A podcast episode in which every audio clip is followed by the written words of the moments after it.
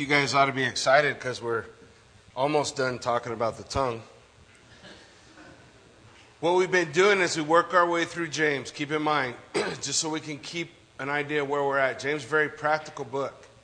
And his call to us as believers to be led out with joy, meaning that we want to be following God. Count it all joy when you fall into various trials and temptations. How do we how do we conjure up that joy? Is that just willpower? That's not what the Bible says. The Bible says that in the presence of God is a fullness of joy.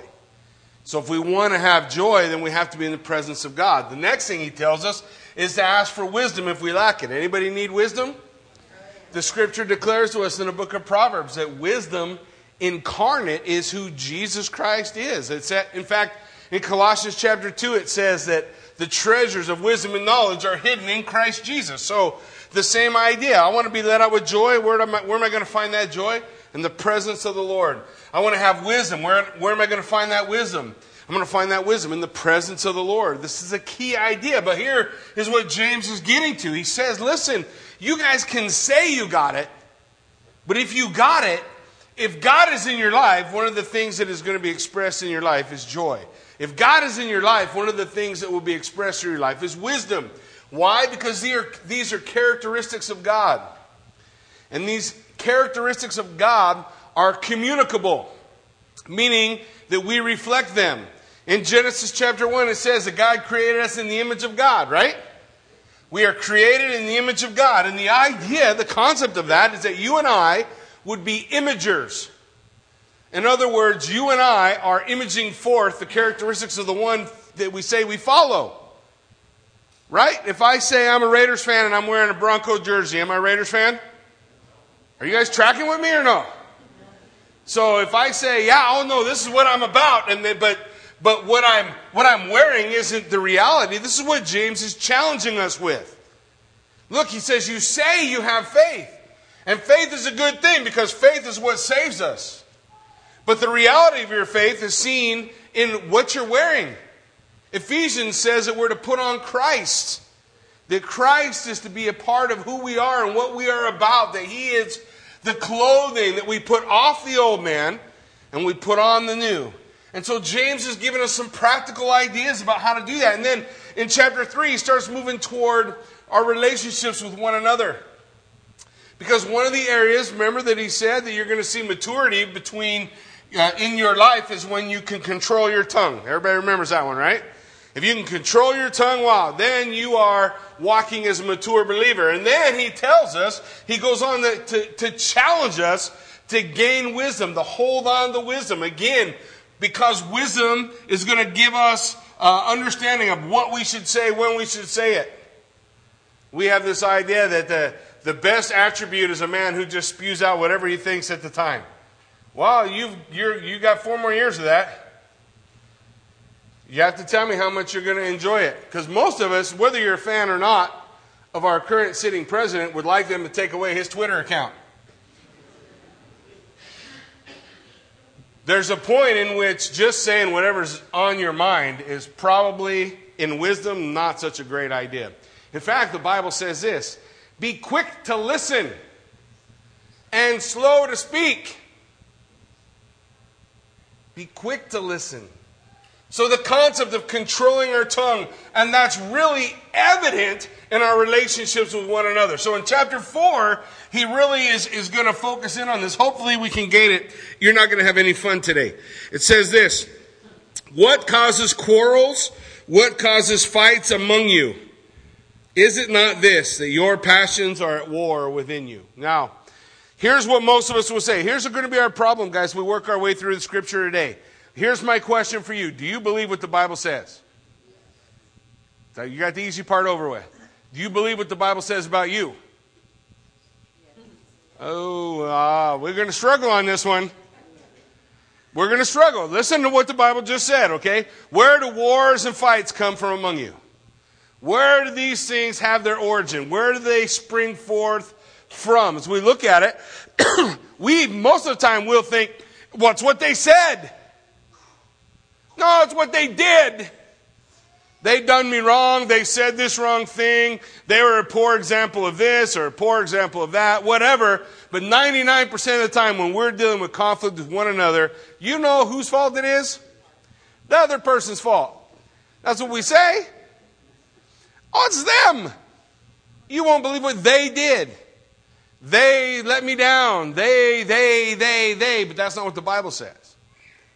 The Bible says this Quarrels and fights among you are caused by the passions that are war within you. Now, the first thing I want you to look at, let's look at a few things. The presence of conflict, that's a given. I, I tell everybody when I do marriage counseling, pre-marriage counseling this. The presence of conflict is not bad. Conflict is how we grow in every aspect of life. That's how we grow in our relationships. That's how we grow in our marriage. That's how your muscles grow. That's how your bodies grow. They all grow in conflict. We provide the conflict and growth occurs, especially if we provide it in a positive way. So the presence of conflict is there. He says, what causes quarrels and what causes fights among you? See that first you? That first you and the second you? Both of those are plural. That means he's talking about us, you, the congregation, the members of the body of Christ. What causes fights among us? What is bringing this thing forth? Is it not the, the passion that are at war within you, all of us? He doesn't give an exception.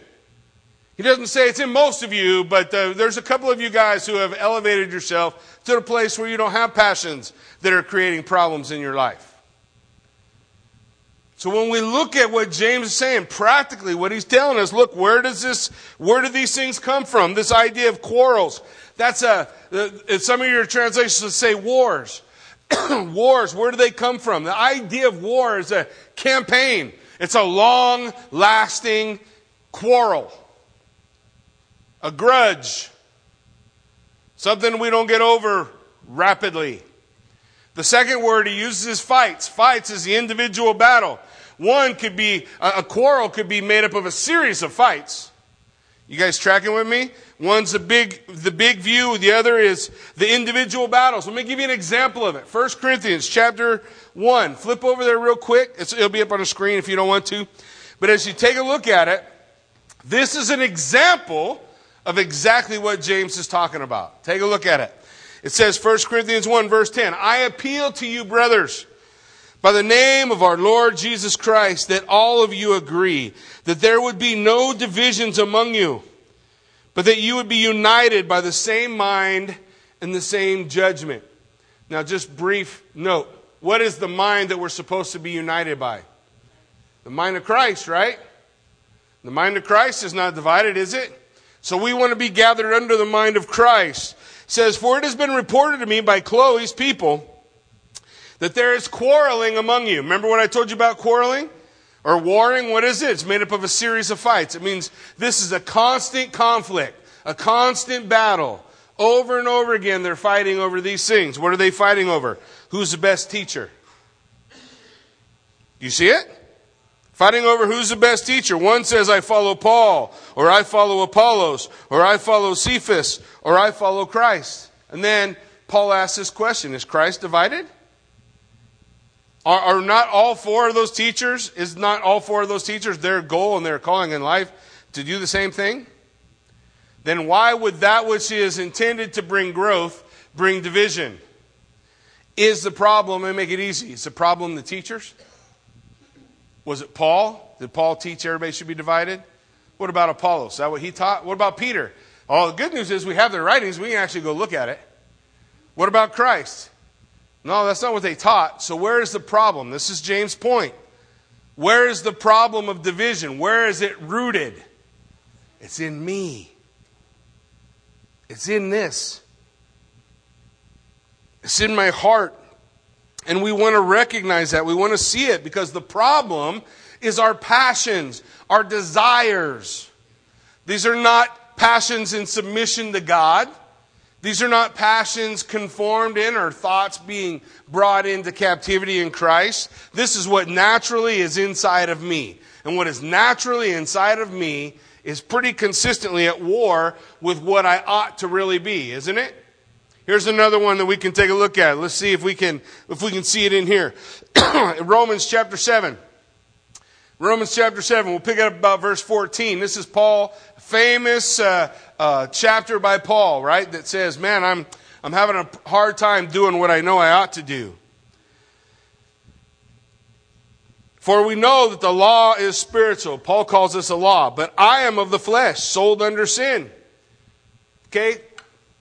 Paul saying, look guys, I know that the law is spiritual. There's a spiritual law that ought to take root in my life that changes me from the inside out. But I also know that I am broken.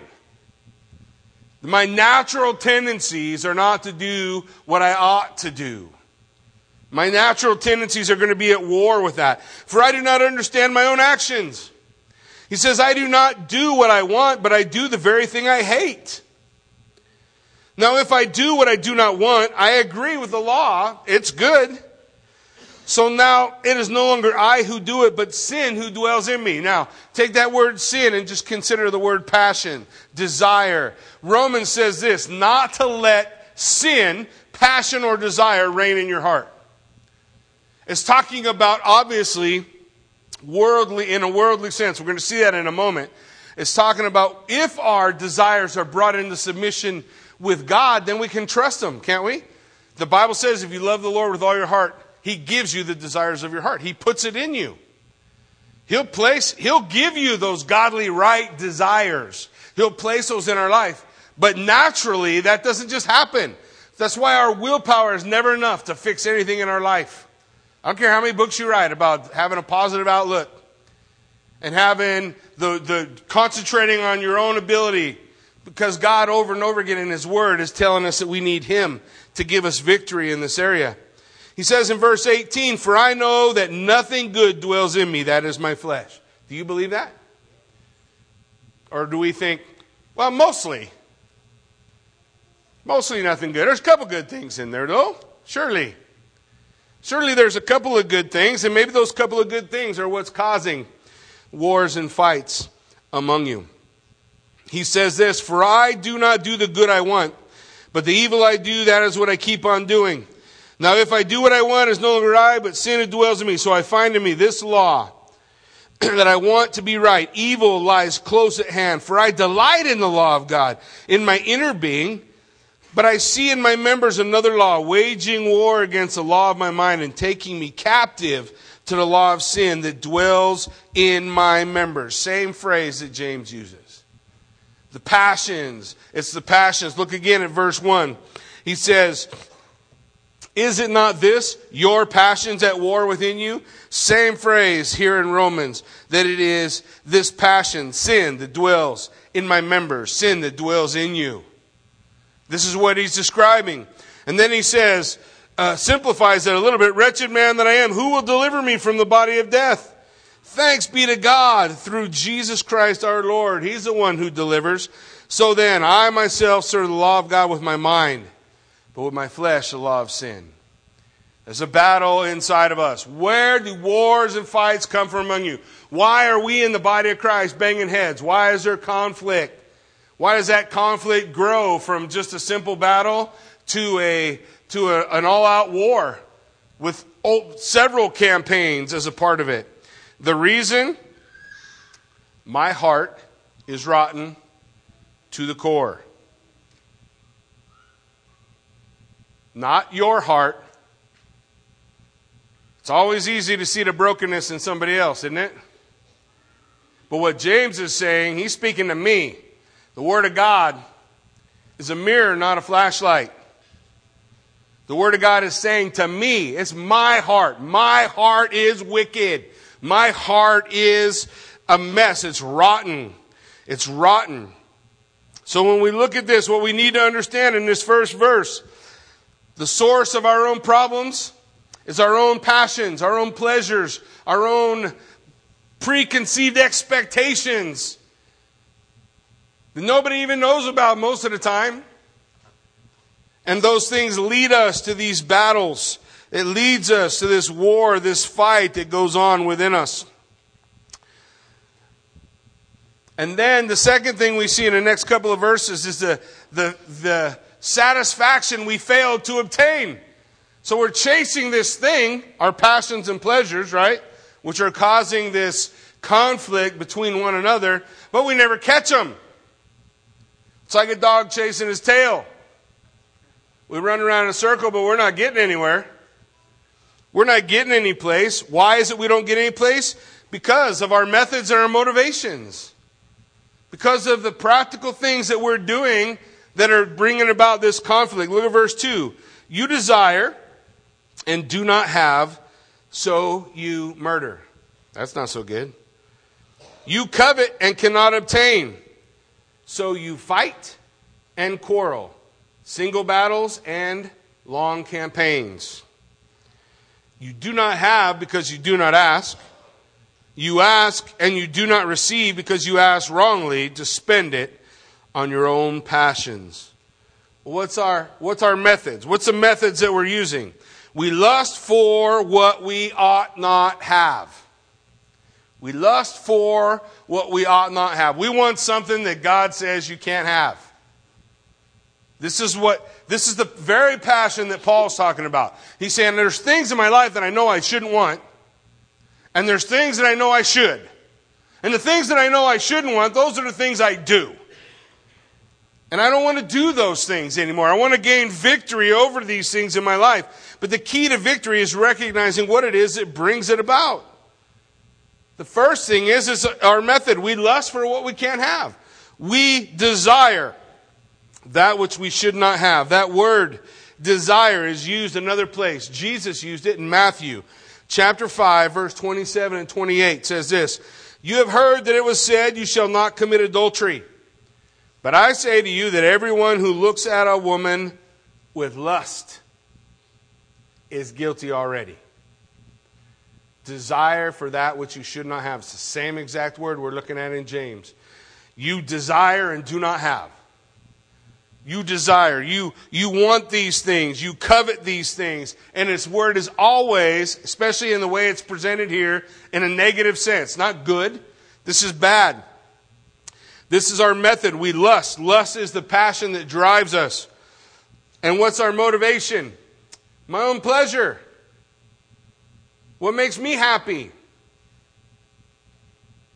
Why is it that we seek friends? So we can make them happy? Or so they can make me happy? That's what James is getting to. What is my motivation? Is it selfish? What was Jesus' motivation? When Jesus sought someone out, was it so that they could give him something? What did Jesus lack that we could give him? Well, what, what did he already not possess? There's nothing in or through us that somehow completes him. It's the other way around. He completes us.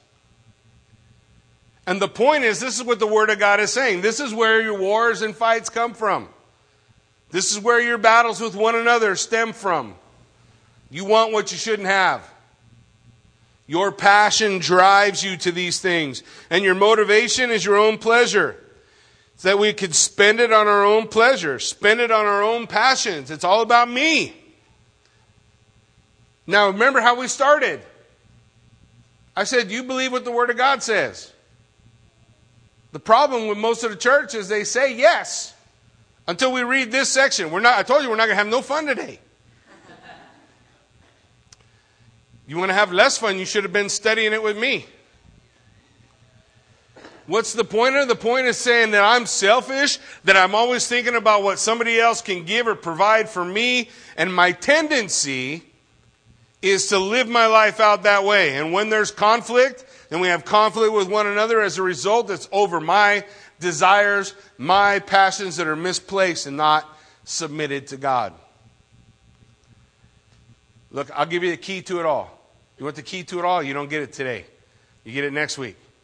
Key to it all is verse 7. The first three words of verse 7 submit to God. Resist the devil and he will flee. But a lot of times we hear what God's saying and we think, well, it's mostly true. But I don't know if I, I don't know if I buy that this is really what's going on in me. I don't know if this is really my motivation. The, the pleasure that I get from that which I shouldn't have. And then when I get it, I'm still not satisfied. I'm still not satisfied. You know, one day there was two brothers, Cain and Abel. One sacrifice was accepted. Abel's was accepted, Cain's wasn't. What did Cain want? Cain wanted his brother's the satisfaction that his brother had when his sacrifice was accepted. So what did he do? He killed him. Did he get it? That's what he wanted. You want, he says here in verse 2, and you do not have, so you murder. And that's a heavy word. And I just want you to realize that there's, there's at least a couple of places I'm going to differ from at least some commentaries. this is probably one of them. A lot of them will say, well, well this, is, uh, this is just describing what happens when you run down somebody's character. Maybe, maybe not. Maybe we say, well, this is metaphorical. This is just when you talk bad about somebody. Maybe, maybe not. Jesus had something to say about that too, didn't he? So did John. We're going to look at those in a minute. But I just want you to think about the culture in which it was written, the world in which it was given. There in the Middle East, was it really that uncommon for someone to murder somebody over a difference of opinion? I don't think so. So you're fighting, you're battling, you can't get over these ideas, and so you don't have it, so you murder. You covet, cannot obtain, so you fight and quarrel. These conflicts are in the church, not the world. He's talking to you and me. He's not talking to the world. He's talking to us. We're the ones who are supposed to have bowed the knee. We sing songs all the time about that every knee will bow and every tongue will confess that Jesus Christ is Lord to the glory of God the Father, and we're the ones who don't do it. But we need to. We need to submit to what God's Word is laying out for us. Jesus said this in Matthew, Matthew 5 21. You have heard that it was said to those of old, You shall not murder. Whoever murders will be liable to judgment, but I say to you, everyone who is angry with his brother will be liable to judgment. Jesus put being angry with your bro- brother and murder on the same page. 1 John 3:15 says everyone who hates his brother is a murderer. And you, know, and you know that no murderer has eternal life abiding in him. If we can't, you, you don't get that. We don't have the right to hate a brother. You don't get it. That's your passion, that's your wicked heart, and it needs to die. It needs to be put on the cross. It needs to be crucified with Christ. It needs to be dealt with. How do we know this, this is the wrong path to take? Well, what did it say? You do not have. You do not receive. You do not ask. And if you do, you ask wrongly. How do I ask wrongly? I want to spend it on myself. And our prayers can sound so good, right? But the Bible says our heart is deceitful, our heart is wicked. We don't want to spend these things on our own passions. We need to bring our passions under control. Don't let sin reign on your heart. Don't let it sit on the throne. The throne must be a place for Jesus Christ. If our life is going to be governed the way we want.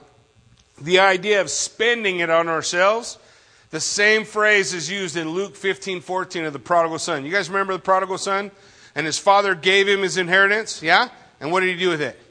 He spent it all on what? His own passions, his own desires, just frivolously watched it all be wasted away. And when that is in our heart, man, there's, there's nothing going to happen. There's nothing going to move forward. The battle continues. So the members of the church war among themselves because passion is a controlling force in their life, not Christ. Because our passions, our desires, in a negative sense, our passions. Why it's so vital the, the message that, that I think God gave to, uh, to John Piper, whatever it was, 20 years ago, whenever he wrote the, the, um, the what's the book? Christian Hedonism, the idea of finding all our pleasure, all our passion in Christ that He would be our treasure, that He would be our passion, that He would be our desires, that our desires come in into uh, being conquered in Christ, that they're surrendered to Him, that we've given them over to Him. Man, we, we have to get to that place. Because listen, this is true whether vengeance on enemies was a specific object of prayer or the desire for God's wisdom to gain the upper hand in some kind of eternal uh, or internal destructive conflict evil desires, because of our evil desires, those prayers aren't answered. Because it's about us, not about God. It's about us, not about His glory. It's about us and how, how, how our lives are bettered by whatever circumstance. And it's not about Him. And this is where these conflicts, this is where these problems are from. But even as we look at these problems, as we hopefully can, can begin to see what the Word is calling us to, the Scripture also gives us the path to victory. Right here in these verses, leading into to verse 7. I see four secrets in the next couple of verses to, to getting us to victory, and hopefully you can, you can glean them along with me. We have to understand these if we're going to see victory in our life. And the first one is we have to understand our relationship to God. Our relationship to God. Look at what he says in verse 4 You adulterous people. What's God saying? Uh, is he telling us that we're all just a bunch of adulterers and adulteresses? What's the point of that phrase? The point of that phrase is this We are unfaithful our focus is not on the Lord, it gets to be about self. And what God is asking of us, what God is declaring to us, is that we're adulterous. We stop, we lose focus of, of lifting His name. We lose focus of elevating Christ. We lose focus of that, and it starts to become about us. It always creeps in. All the time. You know, uh, maybe just because I've been involved in worship for a long time, it's, it's always been in worship. It starts all about God. And then somewhere in there it becomes all about me, all about us, all about something we can do. God's opposed to us when that happens. We'll see that in a few verses. God's opposed to us when that happens. And He's got a way of getting us back where we need to be. But we have to recognize that that is natural. That's in us. Don't lie to yourself and say it ain't in me. Oh, I don't have I don't have a I don't have a proud bone in my body. Bunk. Man, pride is our problem. Listen, pride is thinking about yourself too much, not just thinking too much about yourself. We look here at the scripture. We want to understand our relationship to God. We need to recognize what God is saying is that we are unfaithful. What is the reason? Why are we unfaithful? Because we want friendship with the world. Do you not know that friendship with the world is enmity with God? Friendship with the world, cosmos, is enmity with God. Therefore, whoever wishes to be a friend of the world makes himself an enemy of God. Now, here's the problem. Here's why we struggle with this. We don't know what he's saying. We think we know what he's saying and we run with it. But we don't know what he's saying. We don't understand the term. We can't put our head into their head and understand the phrase. And I'm going to try to help you to do that today.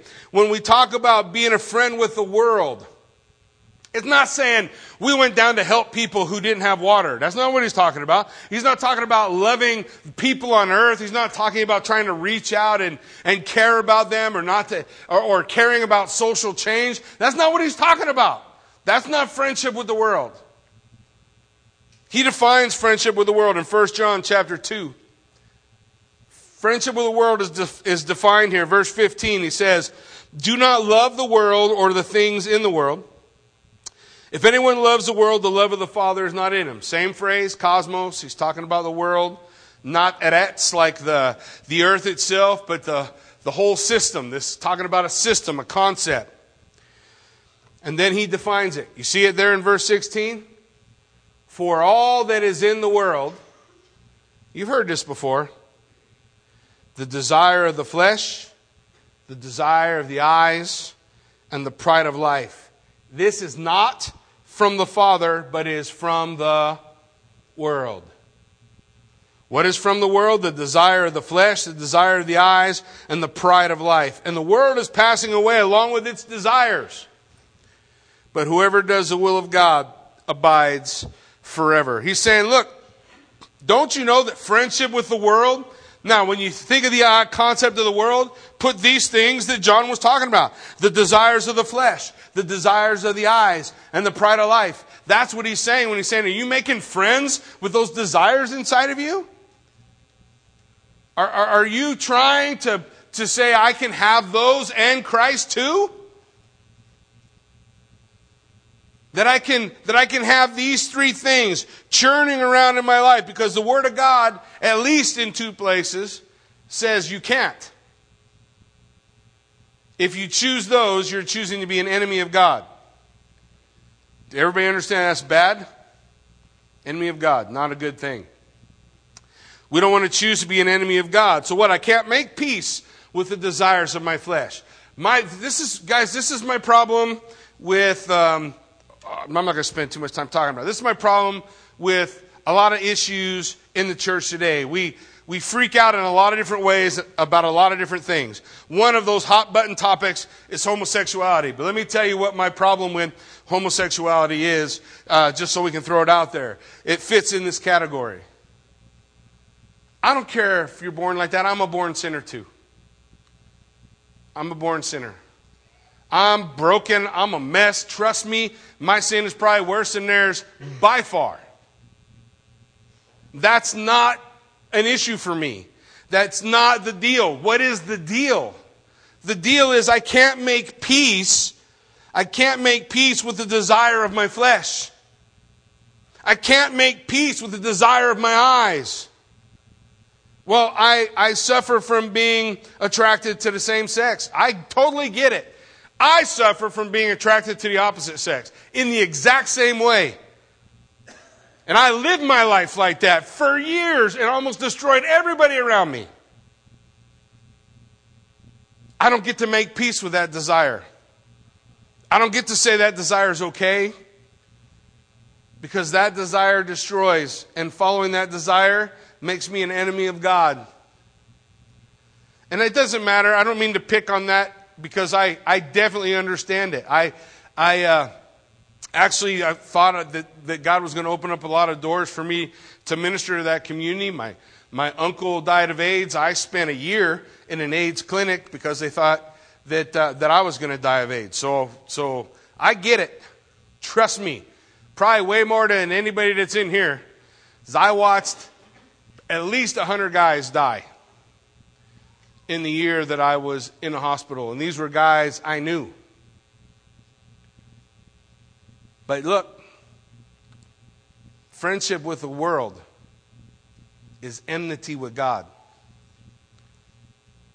The world right now, folks, the, the system of the world is at war with God. Because they say all these things are stupid, that's dumb, and why do we make such a big deal about that? And we, we don't make a big deal about lying. I am making a big deal about lying. If you're sitting there saying that you're making peace with lying in your life, that's a problem. If you're making peace with the desires of your flesh, if you're making peace with the desires of your eyes, if you're making peace with the pride of life, you are a friend of the world and an enemy of God. Period. I don't care what they are.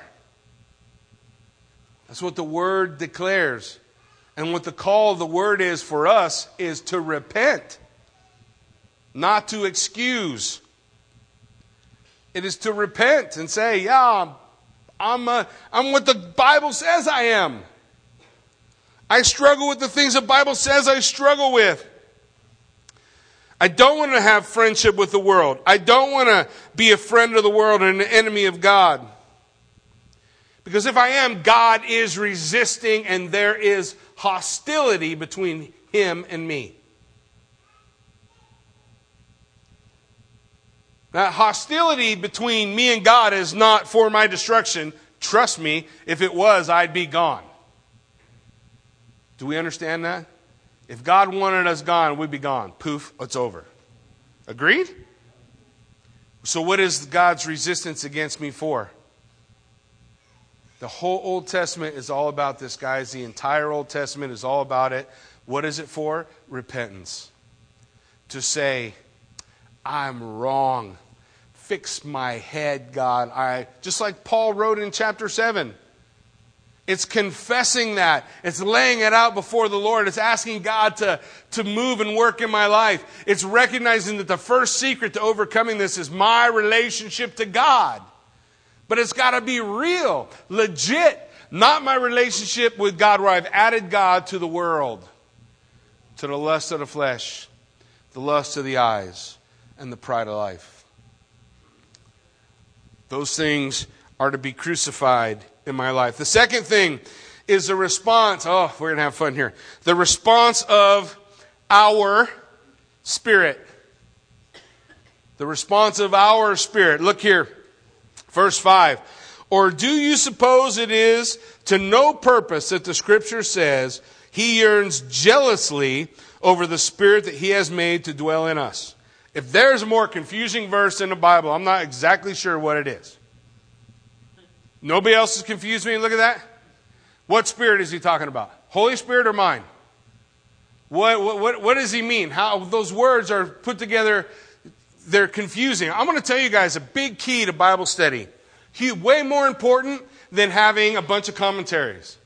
Here's the key five different Bible translations. Why? Duh? Jackie, you mean there's not just one right one? No. It's a translation. There's no such thing as a perfect translation. You can't do word for word. If you do word for word, it don't make sense. When you do thought for thought, sometimes the thoughts they were thinking and our thoughts are a little bit different. So you have different committees who have different goals, who have put together different uh, translations. That's not bad. When we come to a verse like this, it sticks out and it starts to tell us there's some transitional or translational issues here. So I'm going to show you five different, okay, five different versions we're going to put up on the, on the board. The first one, ESV, we just read. The second one is what's called the LEB. It says this, or do you think in vain the scripture says, the spirit which he caused to dwell in us desires jealously. Oh, that's that's a little better. I can, I can comprehend it a little more. Don't worry, we'll get into the nuts and bolts in a minute, but I just want you to see the differences because it's important. So many of us, we want to trade truth for certainty. What do I mean? We want to say there's only one right Bible translation, and so we're going to pretend like they all say exactly the same thing, or everyone else that says something different is wrong. No. What they show us is translational issues. What's the point of translational issues? So you and I get a shovel, walk out to the Word, and start digging and finding out why. Man, you realize I went to Bible college for four years and there was no such thing as blue letter Bible? You couldn't for free go online and just look up whatever words you wanted? You couldn't just click and click here and click there and poof, it is? I got a program that cost almost as much as a car for looking at the Bible. Now you can do it for free. I got ripped off. when we come to these things, it's not fear. Here's the problem people, because they're afraid of that, they, in fear, throw out the truth. And when they throw out the truth, then they, then they take on this idea, well, this is, this is just it. I'm just. This is what I'm going to stand on. Don't do that. That's foolishness. You want to understand what the author meant? Don't be afraid of opening up five Bibles in front of you. I use King James, New King James, NASB, ESV, and what else? Sometimes NIV, sometimes NLT. For what purpose? Because when stuff like this comes up, I want to know. Because I look at it and I scratch my head like, I, that's English, but I'm not sure I get it. Let's look at it. NASB, uh, they win the award for, uh, in my opinion, most confusing. Or do you think, sorry, not always, I'm sorry, I'm sorry. I know we have NASB guys here, Whew, but they're, uh, this, this one's a little confusing.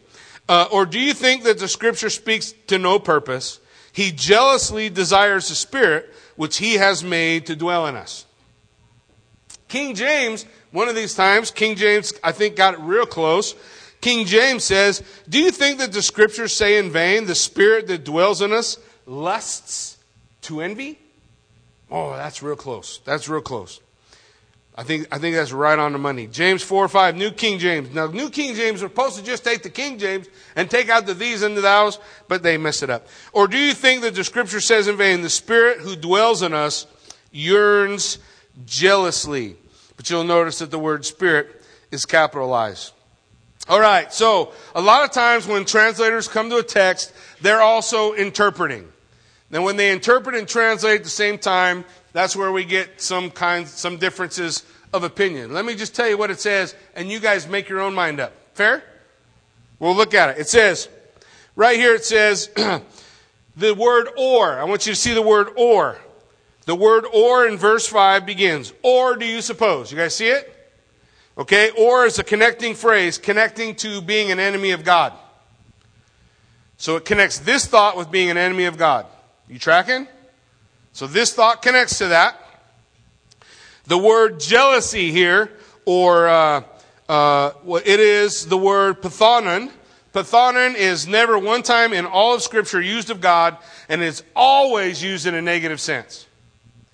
So if we make the Spirit here the Holy Spirit, then the Holy Spirit is yearning jealously with, with a negative type of jealousy. That doesn't make sense. If I tie it together with the idea of being an enemy of God and making peace with the lust of the eyes and the lust of the flesh and the pride of life, maybe it makes a little more sense to say that it's my spirit, it's my heart, it's what's in me. The word yearns is a strong passion toward envy. And the first phrase of verse 6 begins with the word but, which is a phrase in strong contrast. So, or is making peace with the statement before. Do you suppose it is no purpose that the scripture says? So, this is something that the scripture says. It's not a quotation of a Bible verse. It's a, it's a looking at the overall scripture. Here's what scripture teaches. Does scripture teach that the spirit that is inside of a man has, has a desire jealously for bad things? Yeah. Where? Everywhere. Does the scripture say that the Holy Spirit yearns jealously for bad things? No, no, that probably don't make as much sense. How do we discover this? We take out a shovel and we dig. We look at what brings it together, what ties it apart. In verse 6, it says, But he gives more grace in strong contrast to the spirit in me, which is fighting against what God wants to do in my life. God gives me grace. And I'm pretty thankful for that. So we want to understand what it is that the Word is laying out for us. So here's what Scripture says. I, I didn't take a lot of time. I pulled up four of them. And again, we come to that question Do you believe what the Bible says? Let's look. Genesis 6 5. The Lord saw that the wickedness of man was great in the earth, and every intention of the thoughts of his heart was only evil continually. Well, Jackie, that's the guys before the flood. You know what? You're right. That's the guys before the flood. Let's look at verse or chapter 8 verse 21. These are the guys after the flood. And when the Lord smelled the pleasing aroma, the Lord said in his heart, I will never again curse the ground because of man. For the intention of man's heart is evil from his youth. You know who was standing there? Noah, his three sons, and their wives. The intent of man's heart is evil from his youth. Jeremiah 16:12 Because you have done worse than your fathers for behold every one of you follows his stubborn evil will refusing to listen to me. That's what God says about mankind. Not most of you, not some of you, not the ones over on the left side of the room or only on the right side of the room. Every one of you. Jeremiah 17 9, the heart is deceitful above all things. Yes or no? Is the spirit of man deceitful above all things? Is the spirit of man always at war against what God wants to do in his life? Well, if that's all true, and we acknowledge that that's all true, then how do we gain the victory over it? How do we find ourselves rising above it? We want to understand in order to have victory, I have to acknowledge that part of the problem that keeps me from victory is my own spirit. It's me. It's not you, it's me. Our sinful spirit is programmed toward jealousy. And this causes all kind of problems among believers, and it's the reason why we are friends of the world and not friends of God. 1 John 1 verse 6 if we say that we have fellowship with him, speaking of God, while we walk in darkness, we lie and do not practice the truth. But if we walk in the light as he is in the light, we have fellowship with one another. And the blood of Jesus, his son, cleanses us from all sin. Don't miss what he just said. That's the key to having right relationships side, with, with our neighbors beside us. If we walk in the light, as He's in the light, we're following Him, reflecting Jesus Christ in our life, then we have koinonia, fellowship with one another, and the blood of Jesus Christ makes us clean. Who did it? Jesus. Verse 9 says, If we confess our sins, He's faithful and just to forgive us our sins and cleanse us from all unrighteousness. If we say we have no sin, we make him a liar and the word is not in us. What is the problem in our relationships? It's me. It's my heart. It's my own sinful desires. It's my own passions. It's the pride of life. It's the pride. It's the eyes of the flesh, uh, or, or, the lust of the flesh and the lust of my eyes. It's the stuff I want. I want this. I want it for me. I want this. It's pride. It's all that stuff that causes our conflict. And as long as we walk around saying, I don't have it, it's not in me, no, no, no, that's not me, that's a, really, I'm not, that doesn't apply to me, then we're going to stay in a place where we're in a, a, a spot where God is resisting us. Does everybody want to be there? That's not where I want to be. Then we see the power of God's grace. But He gives more or greater grace. But He gives grace, that unmerited favor of God. Now, the law came in to increase the trespass, but where sin increased, grace abounded much more. Is God's grace able to overcome our failure? Does God have enough grace? Is he going to run out of grace at some point and I won't get any anymore? No, so God's got enough grace. There's enough grace. The power of God's grace is able to, to deliver us, to bring us through. But we have to recognize, guys, look at the, the other part of verse 6 the opposition of God. We don't want to be in that place. Therefore, it says, God does what? Opposes the proud. You guys see that? That word opposes means that God aligns himself. It's a military word that says God lines himself, takes up a stance against us. God resists the proud. God opposes the proud. And as long as we're in the proud, as long as I think too much about myself, myself is too much of the focus, then God is against me. He's taken up a stance against me. The goal is not my destruction, the goal is my repentance, but nonetheless, the relationship is the same. I don't want to be proud. 1 Peter 5 5 says, Likewise, you who are younger, be subject to the elders. Clothe yourself, all of you, with humility. Last week we talked about meek. Remember meek? The opposite of meek was vengeance. So that means meekness is not seeking vengeance, it's being gentle, lowly, humble. This is what God calls for us humility, because God opposes the proud and gives grace to the humble. You want grace? I want grace. You want grace? Who's he give grace to? Does he give grace to the proud? Does it say he gives grace to the proud? It says he resists the proud. What's he give to the humble? Grace. He gives grace to the humble. Proverbs 3:34 says, "Toward the scorners he is scornful, but to the humble he gives favor." That word scorner in the Hebrew it means boasters against God. Same word as pride. Those who say, those who say, those who say, I can do this myself. I don't need you, God. This problem's not big enough for you, and, and I don't know that you really can affect it anyway. You know, I've been praying about this relationship for years, and nothing ever changes.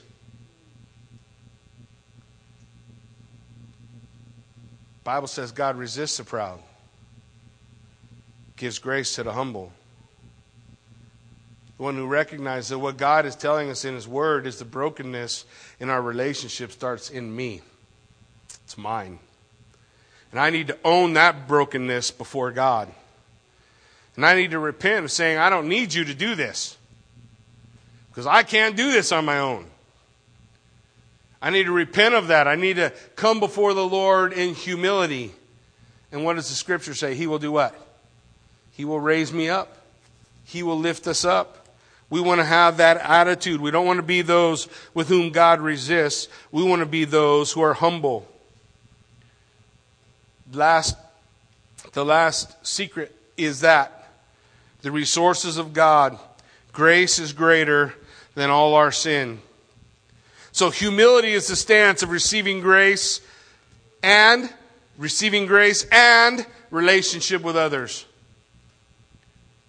Humility is the stance of receiving grace from God and a relationship with others. Humble yourself.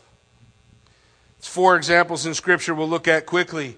What will humility bring? What will humbleness bring to your life? Number one, rest. Jesus said, Matthew 11, 28, Come unto me, all you who labor and are heavy laden, and I will give you rest. Take my yoke. Be like me. Take my yoke upon you. Learn from me, for I am gentle. Same word as meek. And lowly. Same word as humble. I am meek and humble. And you will find what? Rest in your souls.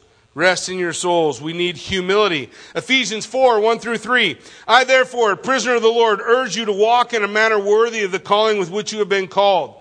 How do I walk worthy? Listen, he tells us, with all humility and gentleness. Same word as meekness with patience, bearing with one another in love, eager to maintain the unity of the Spirit and the bond of peace. You want unity? Be humble. Humility brings unity. What about forgiveness? You want forgiveness? Colossians chapter 3, verse 12 says, Put on then, as God's chosen ones, holy and beloved, put on this compassionate hearts kindness, humility, meekness, and patience, bearing with one another. And if one has a complaint against another, forgive, just like you were forgiven. Do you hear that? Humility brings forgiveness.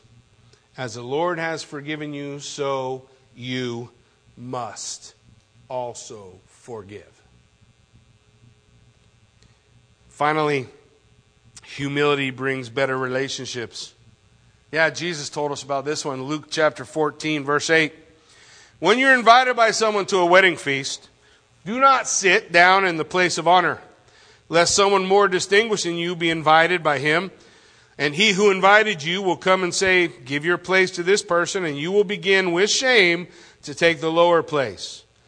but when you are invited, go and sit in the lowest place. What is Jesus telling us about our relationships with each other? Esteem others as better than yourself. How many times? Uh. Stop imputing ill will to one another. He says, when you're invited, go sit in the lowest place so that when your host comes, he can say, Friend, move up higher. Move up higher. For everyone who exalts himself will be humbled. and everyone who humbles himself will be exalted. Man, we look at chapter 4, 1 through 6, and it's difficult.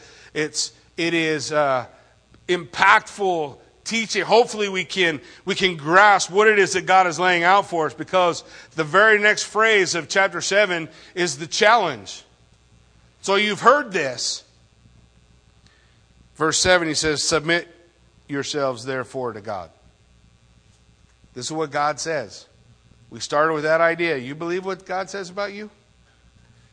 Hey, Jesus Christ is in you. Man, you are more than conquerors through him who loved us. But the word's the easy part. I believe in Jesus. Is the joy of Christ reflect in your life? Does the wisdom of Christ reflect in your life? Does the humility of Christ reflect in your life? Does the meekness of Christ reflect in your life? If it doesn't, repent. Don't make excuses. Just repent and be right.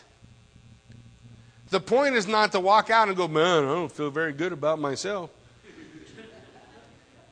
Well, good. Don't feel good about yourself. Repent. And let's go. That's what John said. If I confess my sin, what's he do? He forgives me. And I move on. But if I stay in a place where I just wallow in my sin and I give myself excuses and I am not changing me and the issues that are going on in my life, then I am stagnant and I say, I don't understand and prayer don't work. I don't get any answers to prayer. I don't know why my life's so hard and I don't know why I'm going up against all these problems and I don't know why I'm banging my head against all these issues. And then you come to a section of scripture like this and God says he resists the proud. Is it possible? That you have aligned yourself in friendship with the world and God is resisting you? If so, the solution is easy repent, confess, move on because God's grace is greater than all our failures. Paul himself had this problem, right? The things I ought to do, I don't do. The things I shouldn't do, those are the things I do. Oh, why do I keep doing these dumb things? I thank God for Jesus Christ, who's the one who's the key to the victory through it all, because His grace is inextinguishable. But my part, my part, repentance and confession. I don't want to find myself in, being opposed by God. I want peace with God. Amen? Why don't you stand with me? Let's pray.